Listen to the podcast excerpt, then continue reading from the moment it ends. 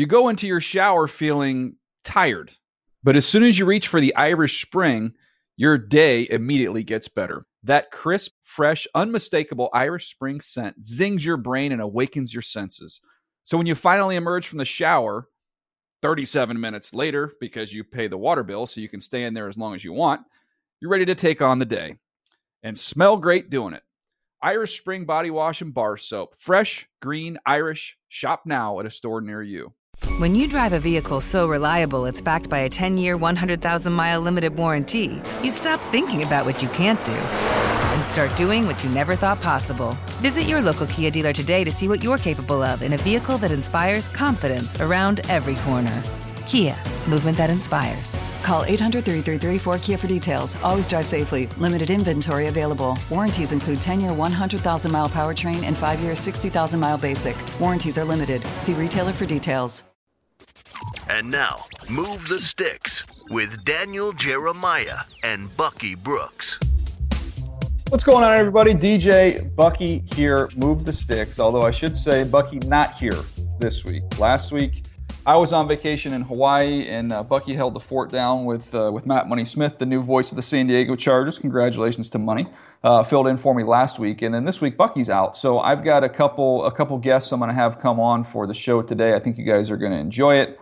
Uh, got Shaun O'Hara, three-time Pro Bowler, Super Bowl champ offensive lineman for the Browns and the Giants, and one of our one of our great analysts and a good friend of mine going to come in. We're going to chat about some teams we see rising to the top, little rags to riches stories in terms of some offenses and defenses that struggled last year that we see having a big turnaround this year. So it'll be a fun conversation with Sean. Stay tuned for that. And then uh, before we get to also uh, going to have one of my good friends come on. I've been looking forward to this. Bob Welton, uh, somebody I scouted with with the Cleveland Browns back in the day. Uh, spent about a decade in the NFL as a scout, and then he left to go to the college world. And uh, this is kind of an early an early birthday present for my man Sully here. So we got Bob Welton, who is currently the director of player personnel for the Tennessee Volunteers. How about He's him? All their recruiting stuff since 2013. So I'm looking forward to bringing him in uh, personally, just kind of talk about some old times and then the difference between scouting high school players, college players, and really just trying to do something nice for my guy Sully here. Oh uh, yeah, thank you, DJ. Appreciate it. Looking out for you. yeah, that'll be fun. Uh, I got to ask him about uh, his favorite shade of orange, switching from the Browns to, to Tennessee Vols. That a little bit different. Uh, some some ties there, you know. But uh, yeah, yeah, I'm gonna that'll put. You, I'm going to put you on a. am going to put you on a pitch count. Okay. Um, I'm going to say you get. I'll give you two Josh Dobbs questions. Okay. Uh, I wasn't even going to ask the Dobbs question. really? Yeah, I was I was going to go more uh, AK Alvin. His favorite Alvin Oh, story. Kamara. I figure yeah, we got. We can talk about the uh, the first round pick there to the Philadelphia Eagles too. Oh yeah, So we got forgot that guy's name. What was his uh, name? Der- Yeah, we got, Derek, we got something like we got that. Yeah. action. Okay. So we get a chance to talk about him and, um, and and dig into some of these Tennessee players, and really just kind of curious the difference between scouting college kids versus high school kids. I mean, it's quite a projection when you're projecting, you know, a 20 year old, 22 year old to the NFL. I can't imagine trying to project when they start recruiting these kids, 16 year old kids. and and how and how recruiting uh, has has changed over the past few years just with social media and, and that, that I'm sure he's got a, a lot of in depth knowledge about the evolvement of recruiting and, and, and how it's just booming. it's Yeah. uh with all the different camps of course Bucky's involved within them as well. So that that'll be fun with Bob. One thing, real quick, before we get him on, uh, big news today was uh, Bob Stoops stepping down and uh, really, I guess, retiring, not resigning um, from the University of Oklahoma. Lincoln Riley's going to take over for him. I believe he's like 33 years old, really Right. offensive mind. So big, big shakeup there in the college football world. I've always heard uh, Stoops' name kicked around a bunch with NFL jobs, and he's turned them down and hasn't shown much interest. But I wonder now, he's 56 years old. Maybe he takes a year or two off and kind of recharges his batteries. And I wouldn't be surprised if, if he decided to get back into coaching if it wasn't at the NFL level instead of the college level. No doubt about it. I think uh, he's he's got a lot of years left. I mean, like you said, he's in his mid fifties. Um, normally, don't see a guy step down that early. Uh, it, it, it's kind of kind of interesting uh, to see over the next couple of days if there's there's a, a backstory to that coming out of Norman because Yeah. it is it is way too early for him. He's I got so remember, much though, meat I on was- the bones. I was I was driving. I listened to uh, Sirius 84, the college channel, a lot when I'm driving into work. I do too. Good channel. About a month or so ago, maybe even longer. I know one of them on there had mentioned that Stoops had bought a house in Chicago, um, and that kind of was like interesting. That's weird. He just bought a house in Chicago. I mean, I imagine. So the wheels not- started turning. Yeah, so it was like, okay, maybe this has been in the works for a while, and um, and this point in time, you know, if you wanted to hand the thing off to your guy and Lincoln Riley, there's no time for them to go through a entire search. Right. Uh, so it- it's a it's a nice did a solid for Lincoln Riley in my opinion uh, with the timing of the whole deal. The exactly that that's the the only way to get it to to guarantee a handoff to your guys is the middle of June. Like what what what, what is Oklahoma supposed to do. do? But Nothing, now, but, I, but they did say, hey, no interim tag. He's the guy. yeah, Uh, so it'll be fun to watch what they do there at Oklahoma. They've kind of owned the Big 12. Fun. I think he's won 10 of the 20 championships since he's been there. unreal. Ridiculous. Speaking of championships, fun stat that's rolling around: only four active head coaches now left. Uh, and that Is this a stat from title. our guy Kent? This is a Kent stat. I No, believe. this this has just been Twitter. flying around on Twitter. Uh, I saw Kent blast this out. I though. think Kent Kent probably did blast this out, but it's Saban, Meyer. Uh, I think Saban's got five, Meyer four, and and Jimbo and Dabo with uh, I think one crazy, huh? apiece. That's that's wild. Yeah, that's that's crazy. Well, the guys all moved on to the NFL, or they're or they're out of coaching right now. So, Exactly. pretty crazy. All right, let's uh, let's uh, let's bring in our guy Bob Welton here. All right, well here he is, Bob Welton, uh, joining us here. Old friend Bob. Let me get this. I want to make sure I got it right now. Uh, nine years with the Browns, although I would imagine it felt like 95 years uh, with the Browns before you got to Tennessee in 2013. How long ago does that seem? It seems a long time ago, DJ, that you and I were sitting in a room watching players together. I know time time uh, time does definitely fly. It is, was nine years though, right? Is that right? You were there nine years. Yeah, I was there nine years, and I've been here four, so it's actually 13 years ago. So Jeez, holy cow! So for the f- explain to the folks what you did when you got there. You were you started out doing the Blesto stuff, right? So just kind of explain to what that is. Scout. Yeah, you know that's really the, the the NFL now. I don't know if it's split even or by thirds. There's you know obviously you have national scouting and Blesto, and my real job was that my number one job for Blesto was I, I actually got paid by the Browns, but they put me in with Blesto, which they belong to the service. So I go out in my area and for the next draft class. So while everybody else was kind of working on the current draft in in March and April, I was out looking at next year's class, and then the teams that uh, subscribe to the Blesto service, then they get all my information to help their scouts know in that area where to go, where not to go, plan your schedule. You know, I can I think it's still the same, uh, Daniel. You know, A, B, C schools. Yeah. You know, you kind of depending on the prospects, and that changes from year to year. But it just gives the schools, I mean, sorry, the the teams that are in that system, a little bit of easier uh, idea of where to go the next fall. And you get all that information in May, and you can kind of work all summer on it if you want, and kind of plan your schedule out off the information that I gave them. Then also, the other big part of it was the background information that I would get. So that would help kind of form what your thoughts are on what players you went in. And then obviously really in the fall, which has happened quite a bit, you might have a kid pop up at, you know, McNeese State that nobody knew about. And that was my job to go in and get all the information and make sure all the teams got that. So I did that for a full year before getting in the area and, and joining you in Cleveland. Yeah. Then you then you then you put in seven long years, uh, uh, part of that staff there, you know, grinding away. How was it? The challenge. Look, I was there for two years. We had the one year we were ten and six. The next year, I believe, was four and twelve. And then I was gone. Uh, but the uh, just the challenge of being away from the team, being on the road when when the team is struggling. I've tried to explain to a lot of people, you know, that listen to this how it can be a thankless job, but man, it's even it is even harder when the team is struggling. I imagine you had, uh, as I did that second year, there's some long, lonely nights in hotel rooms across the country. There is, and it's always the worst going into a school on Monday or Tuesday and you off a loss. You know, and you're with scout, you're in a room with scouts that all won. that unfortunately happened a lot, DJ, and that was probably the worst part of it. But you know, it was really you are disconnected, and that's something that's you know, that's part of the job that I don't think people you know they hear the NFL and and you're a scout. It's a great job. Don't get me wrong, I enjoyed it, but it is a you're out on your own a lot. You know, you eat a lot of meals alone. Um, you travel alone.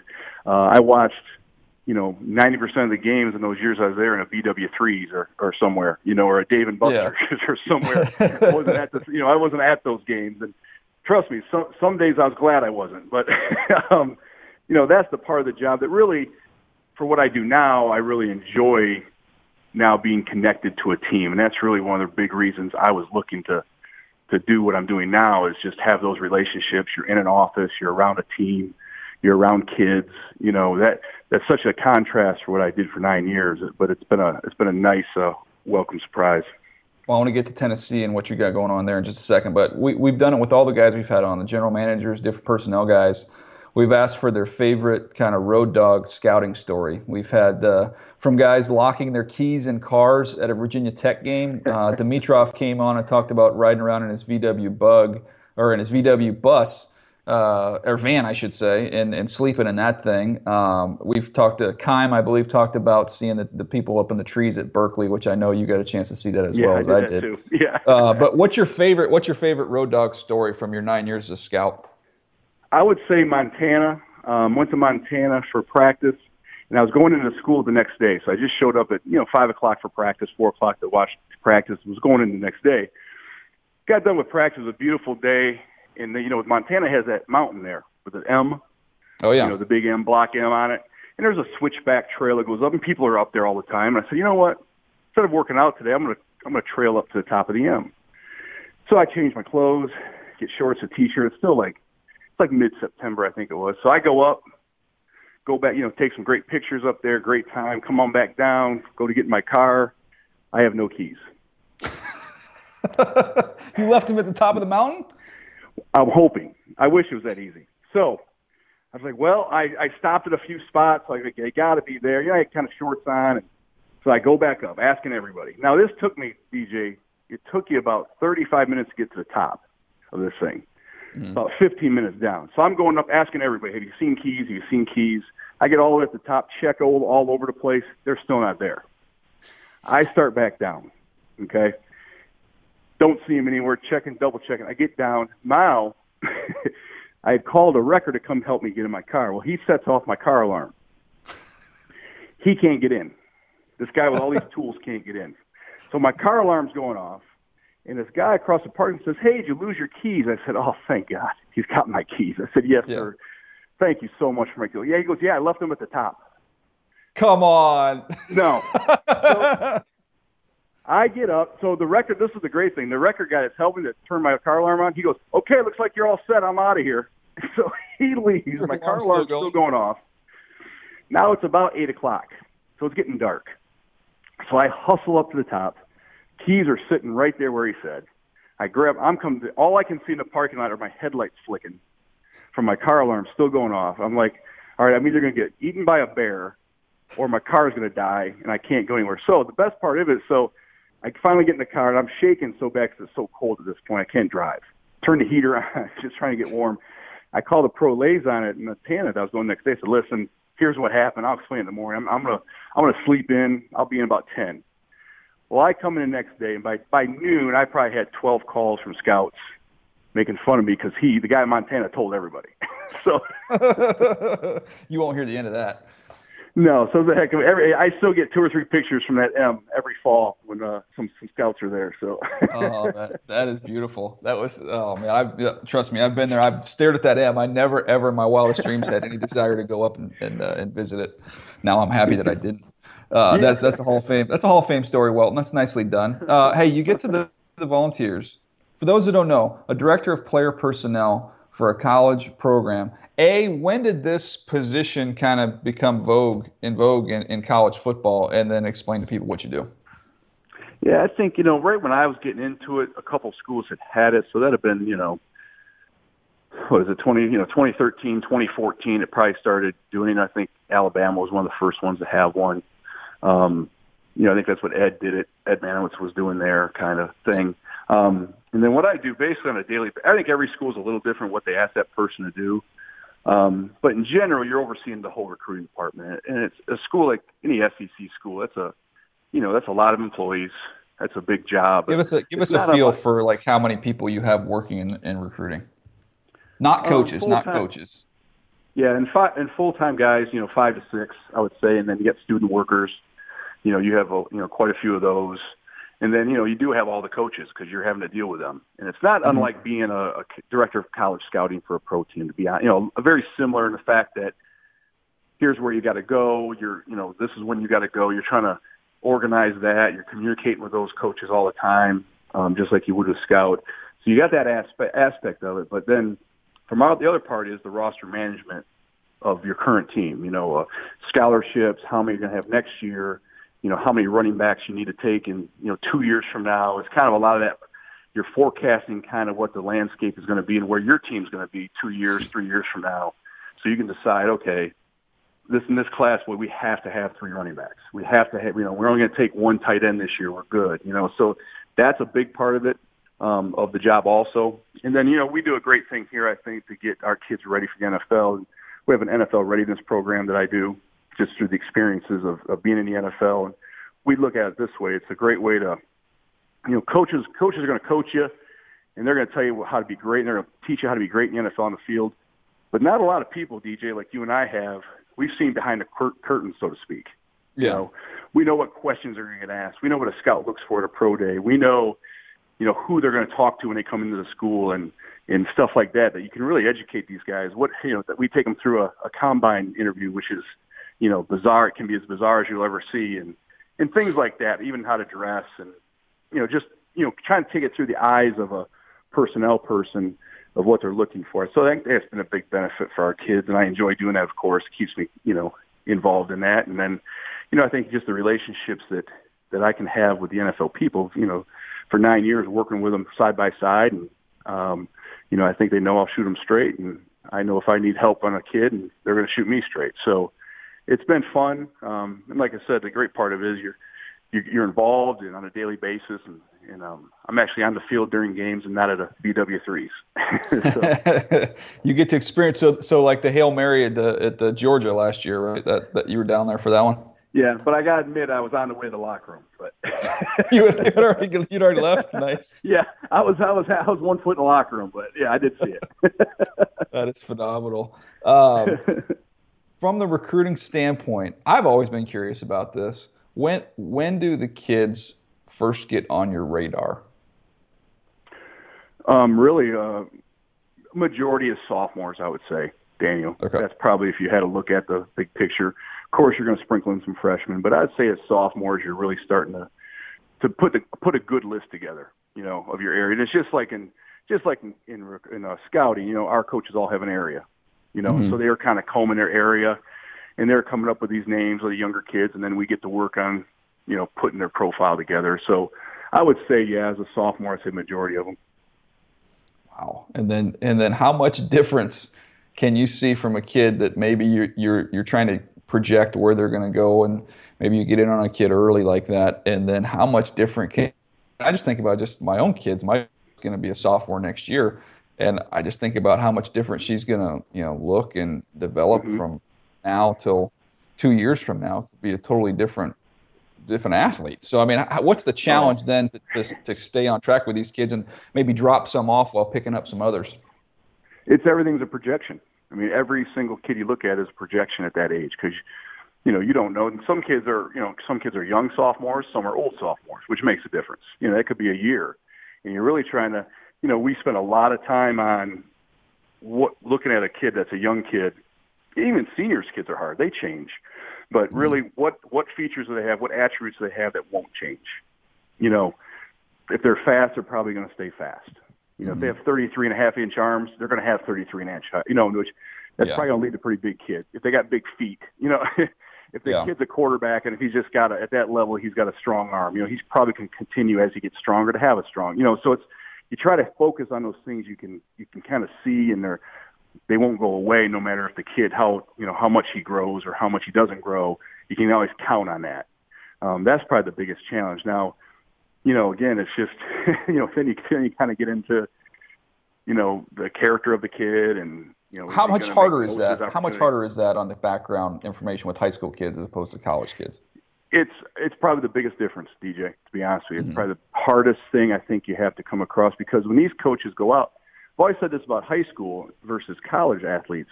In high school, it's limitless. It's endless the amount of kids you have to look at. You know, there's Mhm. always kids popping up. Where at least in college, you know, you have schools you go to and that's it. So that's the hardest part. So these coaches go out on the road and they're only allowed out twice a year. They got to they may have to hit six schools in a day. Well, they're not getting, you know, you're really only going to talk to probably the high school coach.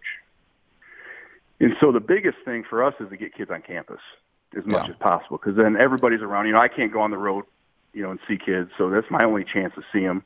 is you get them to camp, you give them to campus as many times, and then you can really kind of get around them. You're around the parents, and you try to do as much as you can when you have them to try to figure all that out. But it's so it's extreme. so on difficult. average, on average, say let's just say throw out a number, say 25, right? You signed 25 kids on average since you've been there. How many of those 25 would you say you're able to get on campus to see them? You know, in terms of getting them in on campus for, they're for all a it's camp. getting a little easier, especially if you know we try not to go too far out of our our area. You know, you know we you know the basis is kind of a six hour area radius of Mhm. kids.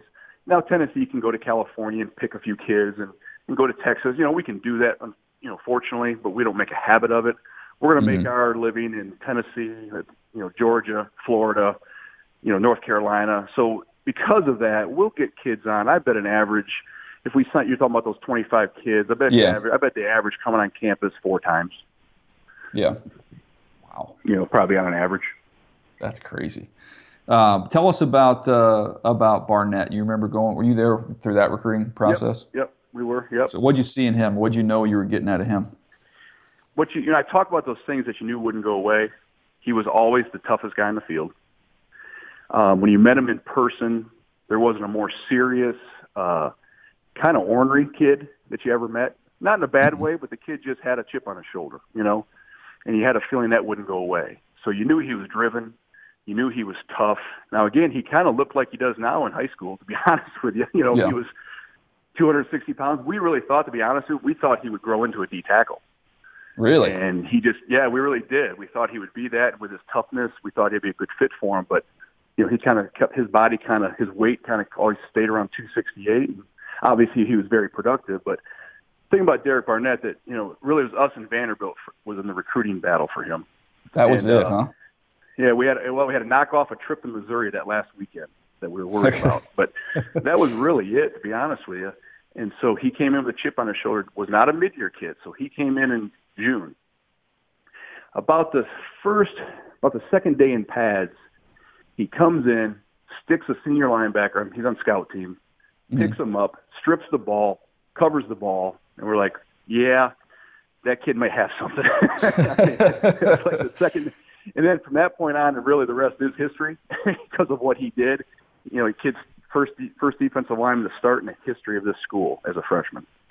Um, and you know, he just he he took it from there, and there's just again his motor and his toughness never went away. I've, You know, I, and that chip on his shoulder never went away. I have the same type of story. One of my buddies that played with him in high school, we were uh, it's his first game his freshman year, and I was working on the video team. He's there right in front of us, and, and he my buddy elbows me, in the shoulders, and he's like, "Watch this freshman kid." And just during warm-ups, it's like th- th- this guy is going to be special. You just knew. Yep. Derek Barnett He, scouting uh, freshman freshman in high school stories, silly. That way you come off the top. No, no, no, fresh, freshman. That was in college. That was at Tennessee. Oh, that was at college. Oh, yeah, that was at got you. Tennessee. Yeah. I got you. I got you. All right. Well, Sully had. Uh, I'm going to let Sully lob his Kamara. Yeah, no. Oh, yeah. I, I got to say that a Alvin Kamara, fan favorite. Just to let everybody know, he he just in such a short period of time, I've never seen a Tennessee fan base really just love a player like Alvin. What's Right. what's your favorite Alvin Kamara story? Because I know Saints fans are going to love this guy. Yeah, they will. The, the best thing about Elvin, I would say, is that nothing really bothers Elvin. You know, he's just the same kid all the time, and he comes across. You meet him as this laid-back kid, but then you put the ball in his hand, or you ask him to do. He really can do anything, and he's probably one of the better. I mean, he's got a great arm. I mean, our quarterbacks would stand all the time after practice and try to hit the goalpost. You know, from like the fifty. Elvin would just come up, pick one up, and do it on the first one. You know, it was, Jeez. you know, the kid always he's just got that kind of way of stepping up big whenever he needs to, um, and he's so laid back. But you know, he's just uh, he just came in with, you know, especially his background. You know, you're a big shot at Alabama, then you got to go to JUCO, which is you know always tough to do, especially from that path. And then to come here, and you got to realize this about Alvin. He's here a year and he gets named the captain, and I think that said everything about Elvin. Um, and he's, you know, again, he's the same kid every day. Nothing bothers him. You know, he was really the backup to to the other kid for a while. Was fine. He knew I was going to get my touches and make my yards and, and and score touchdowns. I'm good, and he's just a good teammate that way. And you know, um, same thing too as a punt returner. There's there's some argument he might have been the best punt returner in the country, but we had Cam Sutton who was the best punt returner in the country. Yeah. Right. And so he just kind of waited his turn. He'd get one or two a game, and you know, again, he's just a team first guy, and uh, I think that's what the, our kids, even you know, liked about him is he wasn't there was no big time to him, and um, he's a talented, talented kid. All right, well, I, there's there's a bunch of other guys you had to get drafted here. First of all, I, I need to I need to know what, what how did it resonate inside the building? I don't know if anybody was watching the year before when uh, when we all gave Charles Davis such a hard time about the University of Tennessee not having any draftable players. Was that uh, was that referenced at all inside the Yeah, volunteer that- football program? Oh yeah, yep. We we watch we keep a close eye on Charles, and uh, yeah, that was that was rough. That's why that's why DJ. I'll be honest, with you, I watched I watched I watched every round this year. Just the- Oh, you wanted just you wanted to basket. soak it all in. Yep, I soaked it all in for Charles. Oh, yeah, he was so happy, and he's such a classy guy. He wasn't really giving it back to me as probably as much as he should, uh, as hard as I was. For those that don't know, after uh, last year, the Minnesota Vikings selected Moritz Boehringer from Germany. Um, and so after he was picked, I told Charles on, on our on air during the draft. I said, "Wow, Germany's had more players picked than Tennessee."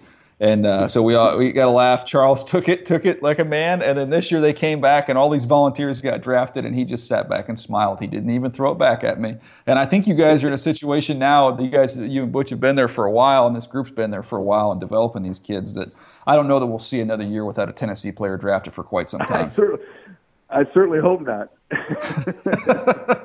Oh, oh, by the way, the last thing before I let you go, uh, selfishly, was there uh, did Appalachian State put a legitimate scare into you guys last year?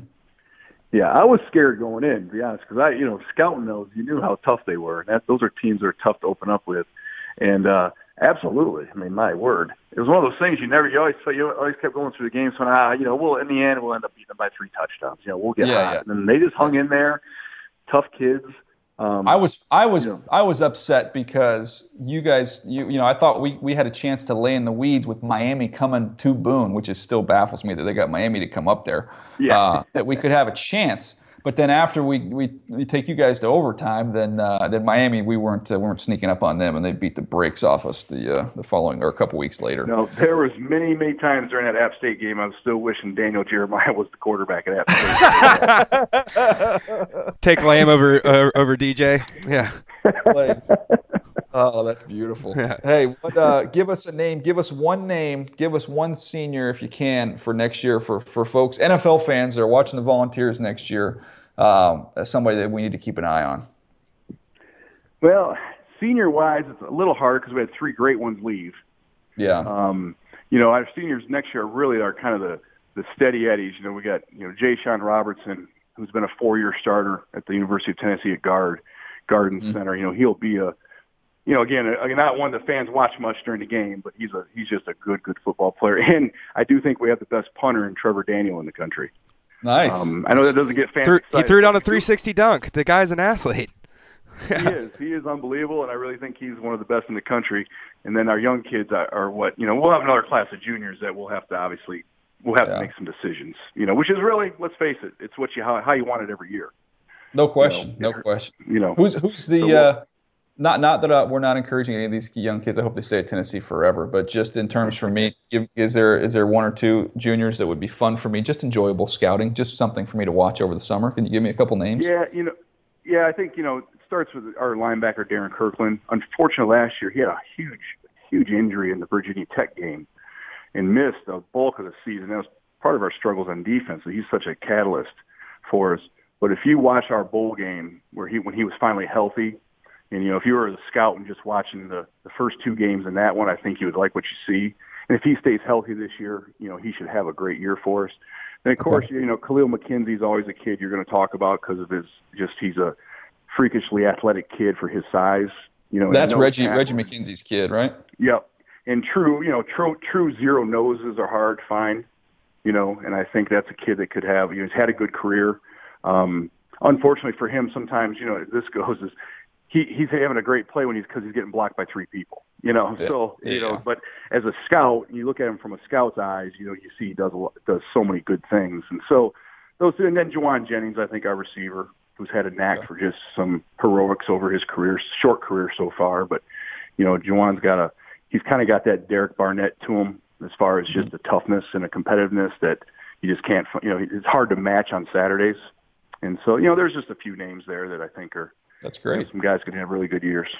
I put them on the list, man. Well, hey, I appreciate you taking some time out over the summer here. I know you hopefully getting a little bit of downtime here before everything really cranks up. Everybody's back on campus. You guys are rolling, but uh, I wish the Vols the best of luck uh, this next year, and, and I know Charles Davis will be will be happy to know that we brought uh, we, we brought Mr. Vol on Bob Welton here to discuss uh, discuss the guys, man. Hey, thanks a lot for your time, Bob. Hey, DJ, anytime, man. Good good talking to you, my friend, and uh, uh, hopefully talk soon. Uh, great to chat with uh, with Bob Welton there, getting a little Tennessee ball uh, information. I know Sully, you love that, but now I'm excited to bring in a good friend here, Shaun O'Hara. Uh, I like to do a proper introduction. He's three-time Pro Bowler, Super Bowl champ. Shaun, starting 135 games over your career. I want to start with the with this with this first question for you. Um, I looked it up. Joe Thomas 160 straight starts, which is ridiculous. But then I looked at Bruce Matthews had 244 straight starts. Is that the dumbest thing you've ever heard as an offensive lineman? Oh, that, that's insane. Bruce should be bottling and selling his blood. Um, you know, it's funny because everybody made a big deal about Brett Favre's record. Uh, you know, Eli's got a pretty good streak right now. Uh, I've kind of put quarterbacks in their own category. So yeah, for an offensive lineman, and Bruce played it all. I mean, he moved over to center. You know, he was a guard. I think he played tackle too. Um, so you know, he did it all. That's unbelievable. And here's the craziest part too. I know a couple guys that played with him. They said they never saw him with an ice bag. Bruce never had an ice bag. Is unbelievable. Like, yeah, he, he never wore an ice bag, never iced anything, nothing. Guy's just a machine. Like, like explain that to people at home that don't understand. As an offensive lineman in the NFL, describe your week. You, you finish up, you play a Sunday afternoon game. Like, how is your body feeling on a Monday and a Tuesday? Yeah, well, my first question would be, what's the surface we're playing on? You know, because if we're playing on natural grass, I'm going to feel ten times better than if we played on turf. Now, mm. the field turf that guys play on now and that I played on is ten times better than that artificial turf that Bruce Matthews was playing on and the stuff that you probably played on when you. you oh, that's what I played on in college. That was our home field. Was that hard turf that would freeze over?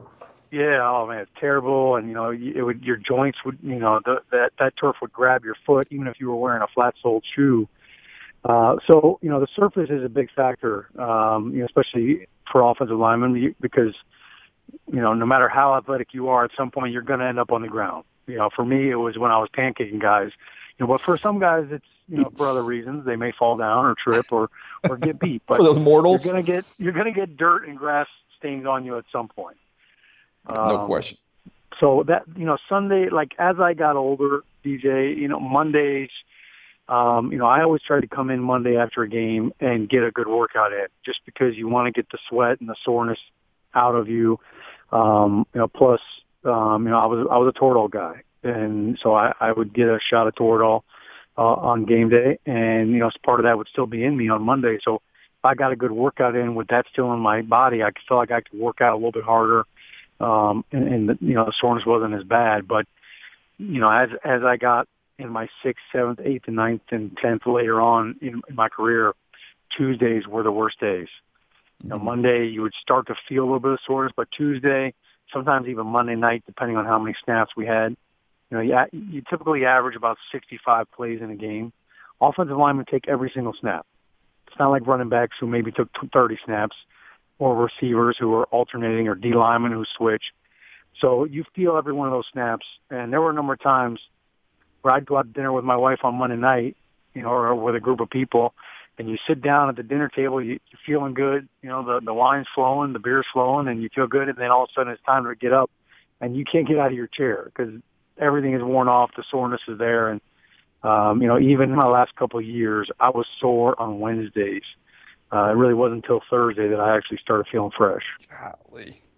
That's what's so nuts about that. When I see 244 straight starts, I don't think Joe. By the way, Joe Thomas, I don't think has missed a snap yet, has he?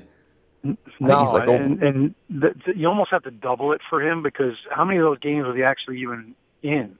You know, when you're I mean, uh, how, my question is, how do you how does your shoe never, how does your shoe never pop off, or you you, you know you got your helmet comes off, you got to come out? How has he ne- not come out for yeah. a single play? No, it, it, that's I mean it's like did D'Brickashaw Ferguson when he retired, and they said, look, he he only missed one snap out of his entire career, and it was at the end of the game, and they put in Darrelle Revis in his place so they could try that last ditch ever play. Um, it, it's remarkable. I mean, uh, you know, your chin strap breaks, your your you know you, you get poked in the eye. You know, you like you said, your shoe comes off. Um, that, that's it, it's it's really remarkable. All right, here's here's what I wanted to get to with you today. Uh, why I wanted to bring you on. I wanted to look at some some categories from last year where teams finished in the bottom five in the league, and then based off of what they've done in the offseason, free agency, the draft, and really getting some guys back healthy uh, is a big factor, as well as some coaching changes. I thought we maybe could try and pluck some of these teams out of the bottom five that we think may be able to to, to leap all the way up into the to the top 10 in the league, or at least make a drastic improvement from last year. So uh, I'll read off the teams and the categories and just see if there's a team that jumps out to you that you think could make a make a push here. Last year, rushing offense. Uh, the last, the bottom five teams: the Ravens, the Giants, the Lions, the Rams, the Vikings. Uh, any of those teams? Is there a team in particular you think could see making a major improvement in the run game?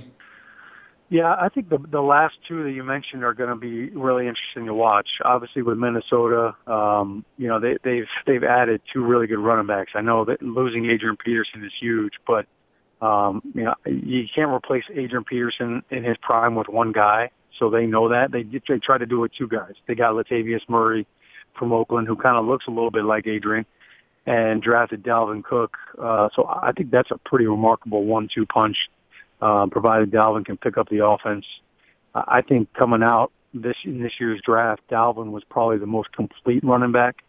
Um, you know, obviously a lot of attention was played to, to paid to Christian McCaffrey and how explosive and electric he was, and, and Fournette as well. Uh, but when you, you know, I know you watched enough film on Dalvin Cook to see how many runs he made where he was bouncing off defenders and breaking mm-hmm. tackles. It just seemed like every single game he'd have about five to seven of those of those runs. So uh, that'll be good to see. I mean, the question obviously with Minnesota, and you mentioned the health part uh, for them, just getting guys healthy, and, and they signed a couple of tackles. Um, you know, Mike Remmers and how do you um, like that? How do you like that pair? By the way, I was not a big Remmers guy, but yeah, I mean, I think uh, the bad taste everybody has in their mouth is still from the Super Bowl. You know, him playing right tackle and and yeah, that's Von Miller though. Still getting yeah. beat. Um, yeah, I mean, Von Miller make, makes a lot of guys look bad, but um, you know, he actually he moved over to left tackle a couple times last year for Carolina, and he and he played pretty well. Um, so you know, the, my big question for him is, you know, and, and I think it's um, Riley Reiff. Um, yeah, how are they going to play those guys? By the way, will Reiff Reiff play on the left or the right? I think I think you got to put put Reiff in a left, and I think Remmers is more of a right tackle. Um, yeah. You know, here's the question with that offense is if they're going to run that shotgun running game, you know, I, I don't think that benefits either one of those tackles, and I don't really know how much it benefits uh, Latavius Murray or Dalvin Cook. Um, I think that's one of the reasons why Adrian was okay getting out of there. Um, you know, that that single back run out of, out of the shotgun position really limits you as a running back. You can't cut back. You know, you can mm-hmm. cut up and you can press the hole a little bit. But when you're running that, the run, the run, running the football out of that shotgun home position to the left or right of the quarterback, kind of limits you. So uh, I'm curious to see Minnesota. But then the other team um, that I'm pretty sure you mentioned Rams. was the Rams. I'm really curious to see this offense with Andrew Whitworth at left tackle, moving Robinson in at guard, and then really just the Matt LaFleur effect. Mm-hmm. You know, Matt was was, with Kyle in, in Atlanta, and, and I thought some of the things that Atlanta did in the run game last year were certainly overshadowed by the passing game. But the way that they attacked defenses, the different different running plays and running styles that they had, from a scheme to a zone concept to a little bit of trickery, I think that's going to pay some dividends for the Rams in that offense. I think they did some things. Hopefully, in the passing game, you get a young quarterback that gets better. You bring over Robert Woods. The, the early returns on Cooper Kupp have been good. Um, hopefully, they're creative enough to do something with Tavon Austin. So hopefully, that'll take some pressure off Gurley too, and they can get him uh, cranked back up. But passing wise, last year, bottom five teams. Uh, by the way, I, I starred those two teams when I went through this as well, the Rams and the Vikings in the run game. But passing game, Browns. Yeah, I think Gurley, just to throw something, you know, since I didn't say it on Gurley, the one thing that jumped out at me last year, looking at his runs, you know, uh, the funny thing is, everybody looks at the run game and they look at the yards per carry, and it's like, man, all right, if you had a down year, you only average, you know, three and a half yards per carry or four. The one thing that you end up missing with that a lot of times is the big runs. And mm-hmm. Gurley didn't have many big runs. You know, two years ago he had a, he had a ton of runs over 20 yards, over 15 yards. Last year I think he had maybe you know 10 or less uh, over 15 to 20 yards. They never had that big run play, um, and I think that's that's something that we'll probably see more of from Gurley next year. Yeah, hopefully they need it. They need it a big way. Uh, so the bottom five passing teams, I mentioned the Browns. Uh, we've got the Texans, the Bills, the Rams, and the Niners. I, I, I circled the Rams here. I just kind of mentioned those uh, improvements they made in the receiver position. Also, I was a big Gerald Everett fan. The kid they took out of the second round out of uh, out of South Alabama is a really really good player. I think he's got a chance to be kind of a mismatch player, but really coaching I think makes the biggest difference for them in the passing game. Are you with me on that one? Yeah, and, and you mentioned some of the receiver additions that they added. You know, and maybe not some big splash guys, but guys that have ability after the catch. And, and I mm-hmm. think, um, you know, that's that's where you can really gain a lot a lot of that yardage. Um, that that'll probably boost the offense. You know, you mentioned Tavon Austin, kind of getting him on the run. Um, that should help. I mean, I think the 49ers are probably going to be better. And I don't think Brian Hoyer is going to average 340 yards a game, but I think they were dead last last year. I mean, they yeah, can't, they, can't go they, any worse. They were awful. I think the, the the the sleeper team in that to me is really the Texans. Um, I just look at the explosiveness they have at the wide receiver position with DeAndre Hopkins, with Braxton Miller, with Will Fuller. Um, I fully expect Deshaun Watson to be their starter. I know mm. Tom. You Savage, think week one? I, I, I think he could start week one, mm-hmm. and here's why. You know, you look at everything he did in his collegiate career. I think he lost three entire games in his whole career in college. Um, you know, he finds ways to win, and it's not just, hey, I'm just out there making it up. You know, it's not just I'm going to scramble around and, you know, these Johnny Manziel type highlight plays. You know, he's making big time throws. They're always in big time games, and he seems to step up and play the best when everything's on the line. But I look at Deshaun Watson. He's got all the physical tools but everything, everybody that I've talked to about him, and I'm sure you've talked to, to a lot of people about him, and you know you may have heard some of the same things. He gets it, and when I say he gets it, he gets it on so many levels.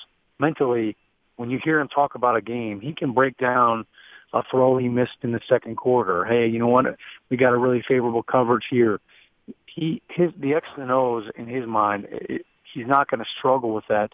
And I think Bill O'Brien um, you know, he the, the way that he's learned how to attack defenses from his time in New England and working with Brady and and the way that you know his mind works, I think he and Deshaun Watson are going to be a really good fit. Yeah, look, I, I think it. I think we might see Tom Savage for a couple weeks, but I don't think it'll be long. You're saying week one. I, I would say by week four, I think we probably end up seeing him um, for all the reasons that you mentioned there. Let's jump over to the defensive side of the ball here, Shaun. This one kind of blew me away. Looking at sacks from last year, the bottom five in the league, a couple of these teams. Kansas City was 28th in sacks last year with all the dudes they got. The Jets 27th, uh, or sorry, they, the Jets had 27 sacks last year. Uh, then you got the Browns, the Lions, and the Raiders um, in that group. I mean, it, man, I, the Jets that's a whole nother that's a whole nother discussion. But the Chiefs and the and the Browns with what they did in the draft and, and those guys, young guys kind of coming along, and I think even the Raiders, if you get a healthy Mario Edwards to kind of tag team what they have there with Khalil Mack and uh, and Bruce Irvin. Man, I was kind of surprised to see some of these teams down there. I'd expect uh, more than a couple of these teams to vault back up near the uh, top ten. Yeah, I think the Raiders, you know, shoot with Bruce Irvin and Khalil Mack, you know, they could end up, um, you know, both having double digits, and and and I think you know Khalil Mack obviously getting as much attention as he did last season. Um, you know, he'll see more of that, but he'll be more impactful. Um, I, I'm shocked to to hear that the Jets are that that low. They have no edge rushers. Many, oh, they had seven sacks in week one. Yeah. Um, well, they didn't get know, many. They they got how many after that? They got uh, tw- yeah. Uh, twenty after that. The rest of the season. That, that that's. I mean, there's no excuse for that when you look at the talent that they have. I mean, Leonard Williams, Sheldon Richardson, Muhammad Wilkerson. Um, you know, they they they love the five down defense too. So they're all getting one on one matchups. So that really tells you how bad that secondary was for the Jets. Um, and it also tells you how bad the offense was because they weren't. It's getting you know, worse. They weren't playing with a lead. You know, they they, they were they were playing four minute defense uh, for for a lot of, the season. So that's shocking. Yeah, I'm shocked about the Chiefs too because w- with with their pass rushers and, and with how good their defense has been and how aggressive they are, um, you know, I would expect them to bounce back as well. Yeah, I'll be interested to see what happens there. Then overall scoring defense um, bottom five here Jets, Chargers, Browns, Saints, 49ers. I identified the Chargers. I was kind of surprised they were that bad this this last year. Um, but they had some injuries. You get Jason Verrett back. Bosa and Ingram, I think, are about as good a uh, edge pair as we have right now in the league. And then I think Gus Bradley bringing his his style uh, in his uh, kind of aggressive nature. I think they've got bodies that plug in beautifully into terms of, of how they play their front. I mean, I think you're going to see um, Evan Ingram will kind of stand up and, and be that uh, that elephant guy for him there. And you've got Bosa, you can move up and down the line of scrimmage. I know I talked to Bucky Brooks earlier today, and he had just visited with Gus Bradley, and he was pretty pumped up about uh, about what he has to work with and how these guys fit in. Yeah, I think that defense. I mean, when they're they're very physical, and, and anytime you watch film on on that front, um, you know, you mentioned keeping uh, keeping Melvin. Um, you know, I think they tagged him. Uh, you know, that was huge. You know, he plays such a big uh, such a big role in that defense. You know, he can put, rush with his hand in the dirt or standing up. Um, you know, Bosa is such a big force. I think their offense, their additions to their offense, are going to help their defense. The fact that they actually invested in in some of the offensive line. That's going to help their run game. Um, you know, Melvin Gordon obviously had a, a much better season last year, but I think that'll, you know, keep that defense fresh. And um, you know, the other one of the other teams you mentioned, we were just talking about the Jets, their scoring defense. Um, you know, I think that they're going to have a big bounce back year. I know everybody's focusing on the offense and the lack thereof, um, but that defense with Todd Bowles and how aggressive he likes to be, and them getting uh, Jamal Adams with a sixth pick. I mean, I think they're still tickled pink the fact that they were able to get that guy um, and and put him into that defense. Well, it's going to be interesting to see how these teams kind of spin it around. San Francisco, uh, dead last in scoring defense last year, gave up 30 points a game. Uh, I think yeah. their offense controlling the clock a little bit more uh, could help them in that regard. Well, and you know this too. Uh, you've been around football enough, DJ. When the defense knows you have no shot, they lose their will and and yeah. they just kind of you know the one thing that w- w- would happen you know I would do these O line of the week awards, and every week I would start off with the top rushing offenses. Well, every week it was the 49er defense giving up the 200 yard games, and you know when you look at the talent that they have, you know with how many first rounders they had, DeForest Buckner and um, you know Arik Armstead. Armstead, you've got some talented guys. Now you add in Solomon Thomas, you add in uh, Reuben Foster, uh, put him next to NaVorro Bowman that defense is going to look completely different. Uh, well, I'm anxious to see how these teams spin it around, man. I appreciate you taking a little time out of your out of your schedule here. What what what uh, what was I interrupting you from? Golf? What do you got? Dinner? What, uh, what, what, did I keep you from? No, actually, I just um, I just went over to the Giants facility and. Uh, you know, as part of the player development uh, program that, that we have going on over there, uh, David Tyree is running the player engagement, player development aspect, um, and uh, he asked me to come talk to some of the rookies. So I just had a chance to, to meet with all of them and, and got to meet Evan Engram and, and Dalvin Tomlinson and, um, you know, Davis Webb and got to talk to some of those guys and just, you know, had a good opportunity to kind of just tell them what it's like to be a giant, uh, what's expected of them. And, um, you know, just kind of also welcome them, them to the family and, and, uh, you know, give them a little advice. I love that. Look at that, reaching out to reaching out to a uh, former Giant great, bringing him in there and letting you coach these guys up a little bit. What, yeah, any, any first impressions pretty, from any of those guys? Well, I tell you, you know, the, these guys are so young. You know, I don't know. Maybe it makes me just feel a little bit old, but seeing how young they are. But um, yeah, nothing grabs the room like telling them that, hey, look, I made it as an as a walk on at Rutgers and an undrafted free agent. I was able to play 11 years. You guys should be good. You could play 20. nice. Brady wants to play to his 55. Tell these guys to step it up. Let's go. Yeah, Brady's got the uh, he's found the fountain of youth. Um, you know, of course, playing quarterback helps. Yeah, there you go. Hey, dude, thanks for uh, thanks for taking some time out and, and, jumping on here. I'm hoping to set something up. We're working on it. We're efforting to get something put together with Shaun where we can get Shaun to come in on a weekly basis during the fall, during the season, and kind of give us a little O line segment um, on Move the Sticks, which would be fantastic, dude. But hey, thanks yeah, for taking some time yeah. out today, buddy. Sounds good. Um, feel free to send some food my way as bribery. I will take it. I know I know how to get to your heart.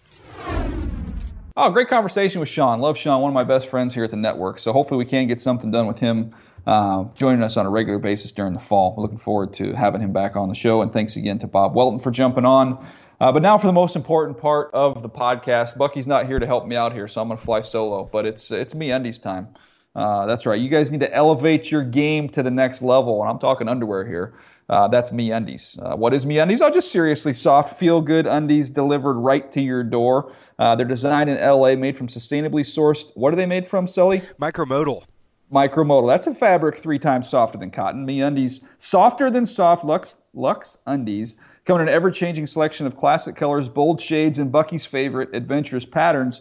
And so you can tailor your undies to your own personal style. I have them, they're the most comfortable underwear that I own. Trust me, these things are big time. Guess what? You can save time and money each month with a monthly subscription. And if you're not ready for that subscription, that's okay. That's and you can save. Guess we have a MeUndies 20% off your first pair. And this is a special URL we have right now, uh, Sully. This That's is a right. Move the Sticks. Move the sticks. What is specific. it is meundies.com slash move the sticks. Uh, and your promo code is automatically applied. You can get a discount on your next pair of pizza underwear.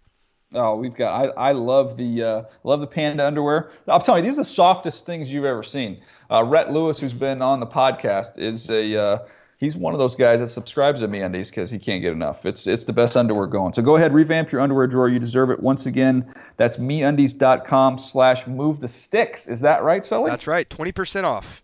20% off your first pair. You won't regret it. And uh, we need to get more people signed up on Move the Sticks than around the NFL because I know these these guys like to keep score. Man. They uh, they do. They they're the ones that push for these personalized codes for that very reason, and uh, they might have a pretty big lead because their podcast yesterday. I know because I uh, I produced that that as well. yeah, And- that pains me, but go ahead. Right, right. I know. I'm sorry, um, but they uh, they put out a call to call to action. They they said at, at noon today Pacific time they needed they needed uh, all their listeners to go out and uh, simultaneously go. Well, here's where here's where I think the Move the Sticks podcast has an advantage. Okay, That's right. this is not scientific. Our listeners wear underwear. Okay, so that's what separates us from the NFL podcast. So I think we're going to be able to beat them in this right, contest. right. They, now, if it was, if we were, you know, talking about, you know, trying to sell toasters or some other gag gift, um, Mm-hmm. you know, maybe maybe around the NFL would have a shot, but uh, not not on this, not on this subject. No, our, it's- our folks are underwear connoisseurs, and I think they're going to step up. Yeah, th- this is not the first pair of underwear. They they have been uh, they will purchase, so they, they yeah, know this what is they're going to replace old underwear. This Right. is not going to be a new addition to uh, to a wardrobe, which would be the case with all their listeners. But anyways, uh, I think that's going to do it for us here today. Silly, fun episode, huh? Great episode, great episode. Talking hoggies, talking Vols, beefy. It was fun. All right. Hey, good job by you. Hopefully, we have uh, have Bucky back in the mix here soon, and we'll get back to rolling here. But that's going to do it for us today. Thank you for subscribing. Thank you for downloading. Thank you for leaving those comments on iTunes. Appreciate you guys keeping those coming. Uh, we are having a lot of fun here in the off season, and I'm telling you, football is right around the corner. Uh, we've got you covered from now till then, and already coming up with some some fun ideas for the fall. I think you guys are going to appreciate. until then, uh, we'll see you next time. Thanks for downloading Move the Sticks with Daniel Jeremiah and Bucky Brooks. For more, go to nfl.com slash podcasts.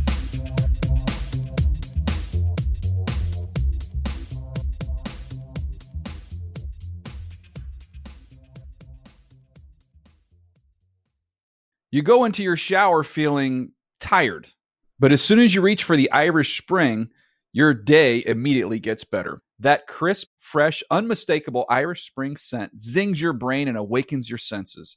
So when you finally emerge from the shower, 37 minutes later, because you pay the water bill so you can stay in there as long as you want, you're ready to take on the day and smell great doing it. Irish Spring Body Wash and Bar Soap. Fresh, green, Irish. Shop now at a store near you.